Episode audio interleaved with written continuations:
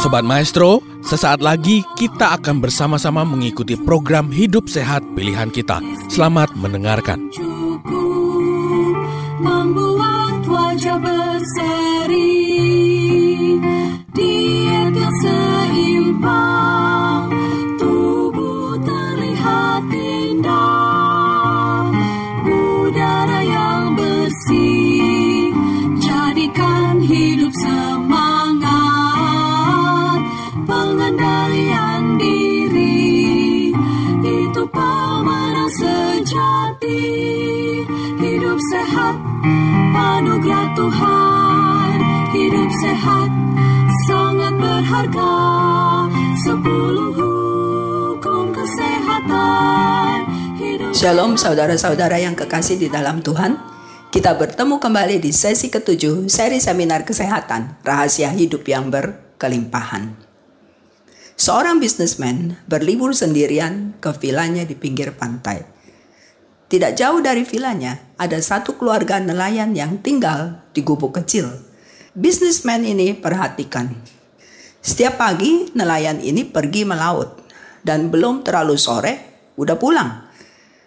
Dan sepulang dari melaut, nelayan ini duduk-duduk di bawah pohon sambil makan pisang rebus dan minum teh manis. Ngobrol dengan istrinya sambil bercanda dan tertawa. Dan sambil mereka melihat anak-anak mereka bermain di pinggir pantai.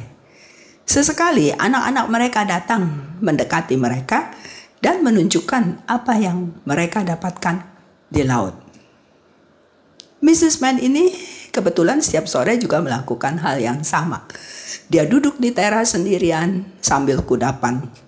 Tiba-tiba dia timbul satu pikiran yang menurut dia sangat baik untuk membantu nelayan itu. Kemudian bisnismen ini mendekati nelayan itu dan berbicara dengan sopan kepada nelayan itu. Dia katakan, "Kenapa kamu membuang waktu setengah hari duduk-duduk di sini? Lebih baik bekerja lagi, cari ikan, melaut lagi." Nelayan itu menjawab, dia sudah menangkap cukup ikan untuk hari itu. "Kenapa kamu tidak menangkap lebih banyak ikan supaya kamu bisa mendapatkan banyak uang untuk beli kapal yang besar? Setelah kamu mempunyai kapal yang lebih besar, kan kamu bisa menangkap ikan ke tempat yang lebih dalam, ke tengah laut. Di sana lebih banyak ikan dan kamu bisa mendapatkan lebih banyak ikan lagi dan menghasilkan lebih banyak uang lagi." Kemudian nelayan ini bertanya, "Setelah itu, ya kamu bisa membeli lebih banyak kapal lagi dan memperkerjakan banyak karyawan dan kamu bisa menghasilkan uang lebih banyak lagi. Nah, kamu bisa investasikan uang kamu. Kamu bisa membuka pabrik pengalengan ikan, main di pasar saham, properti, dan sebagainya." Nelayan itu bertanya, "Kira-kira dibutuhkan berapa tahun untuk mencapai itu?" "Ya, kira-kira dua puluh tahun lah." Setelah itu, nelayan itu bertanya lagi, "Kamu akan menjadi orang kaya raya seperti saya.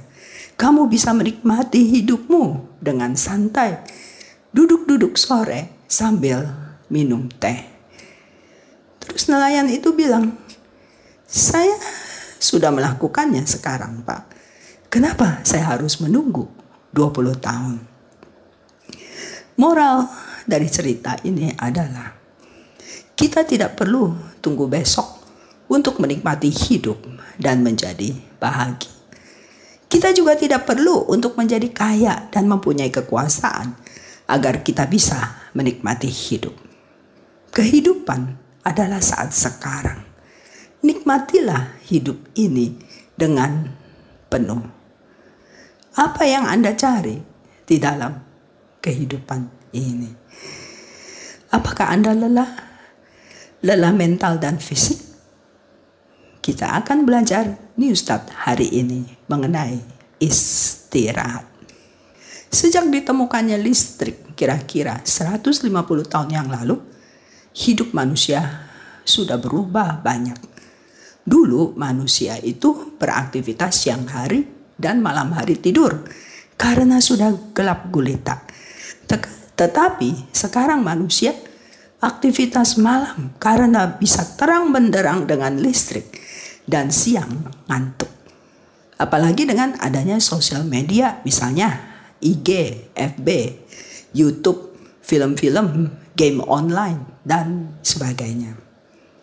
Sebenarnya Tuhan menciptakan manusia bukan sebagai makhluk malam. Kita adalah makhluk siang. Jadi pola tidur manusia modern sekarang ini sebenarnya sudah tidak sesuai lagi dengan rancangan Tuhan. Menurut statistik, jam tidur manusia modern makin berkurang. Ini sangat berbahaya. Misalnya, barang elektronik apapun yang kita punya, jika kita memakainya tidak sesuai dengan rancangan pabrik yang membuatnya dan tidak sesuai dengan petunjuk pada manual, sudah pasti barang itu cepat rusak, bukan? Demikian juga tubuh kita. Agar sehat, kita harus hidup sesuai dengan rancangan dan rencana Tuhan. Pada episode ini, kita akan belajar satu pelajaran penting mengenai jam biologis yang ada pada tubuh manusia. Cabang ilmu yang mempelajari hal ini disebut kronobiologi. Kita akan mengenal irama sirkadian, yaitu berdasarkan dua puluh empat jam, dan irama sirkaseptan berdasarkan tujuh hari atau satu minggu. Jam biologis ini yang ada di tubuh kita mengatur semua fungsi hidup manusia, termasuk kesehatannya. Mungkin Anda bertanya, tahu dari mana kalau tubuh kita ada jam biologis? Contoh yang paling mudah adalah jet lag. Kita mulai dengan irama sirkadian, yaitu irama dua puluh empat jam. Irama sirkadian adalah perubahan reguler yang terjadi pada fisik, mental, dan fisiologis terhadap dua puluh empat jam siklus harian di lingkungan.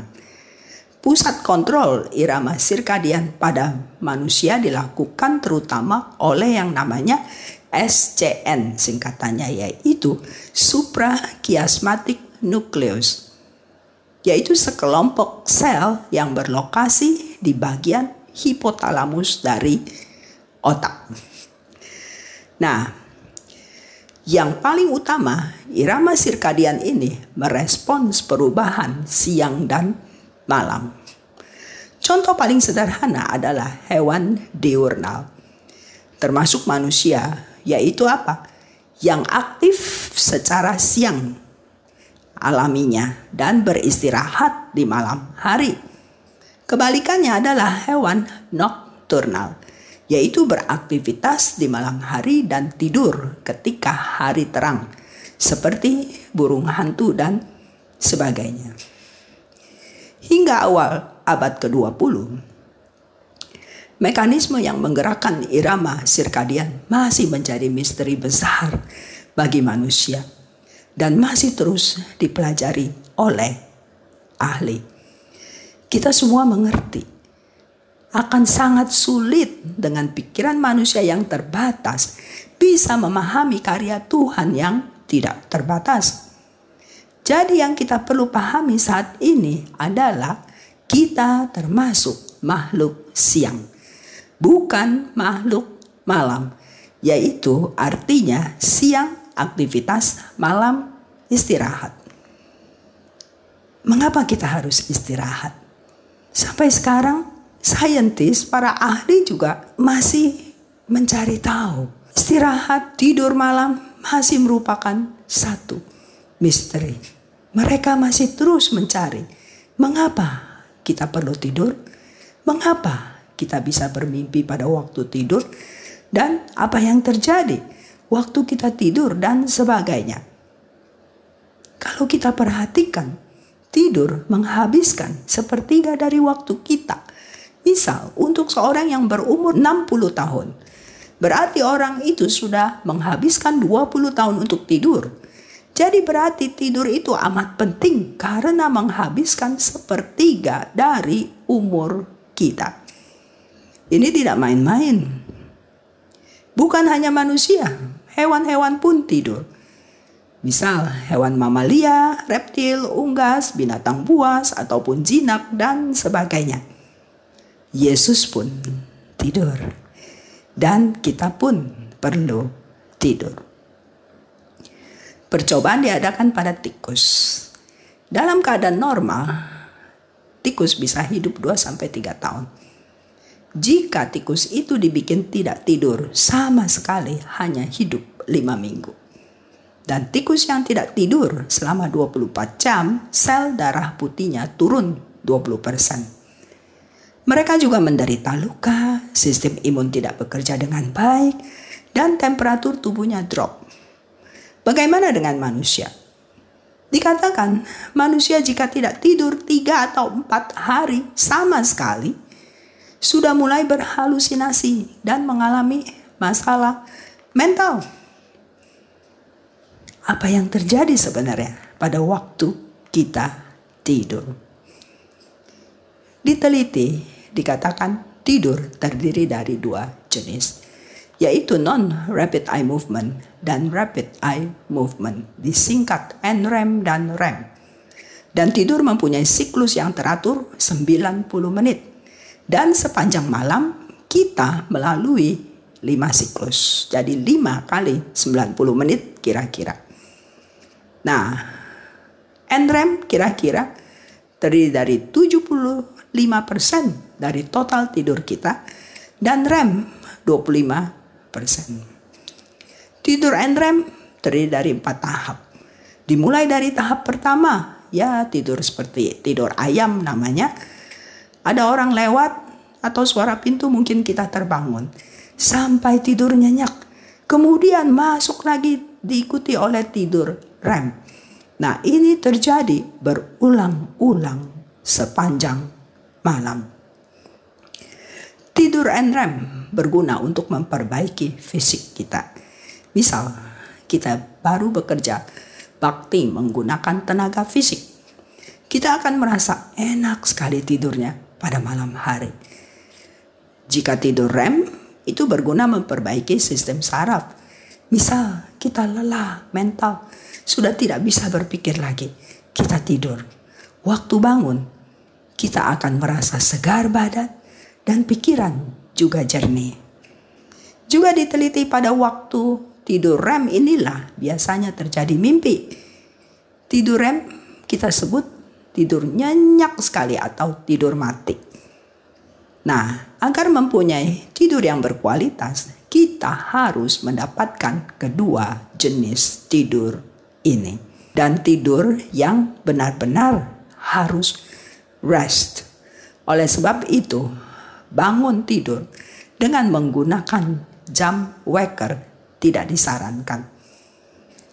Biarlah tubuh bangun dengan sendirinya. Selama tidur, tubuh juga sangat aktif bekerja.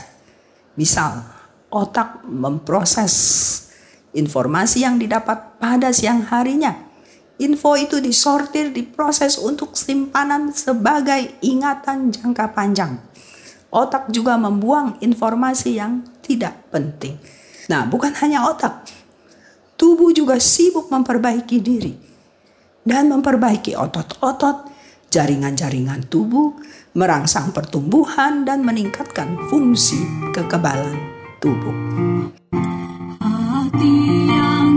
Sobat Maestro, Anda baru saja mendengarkan program Hidup Sehat Pilihan Kita. Terima kasih atas kebersamaan Anda. Istirahat yang cukup membuat wajah berseri. Diet yang seimbang, tubuh terlihat indah. Udara yang bersih, jadikan hidup semangat.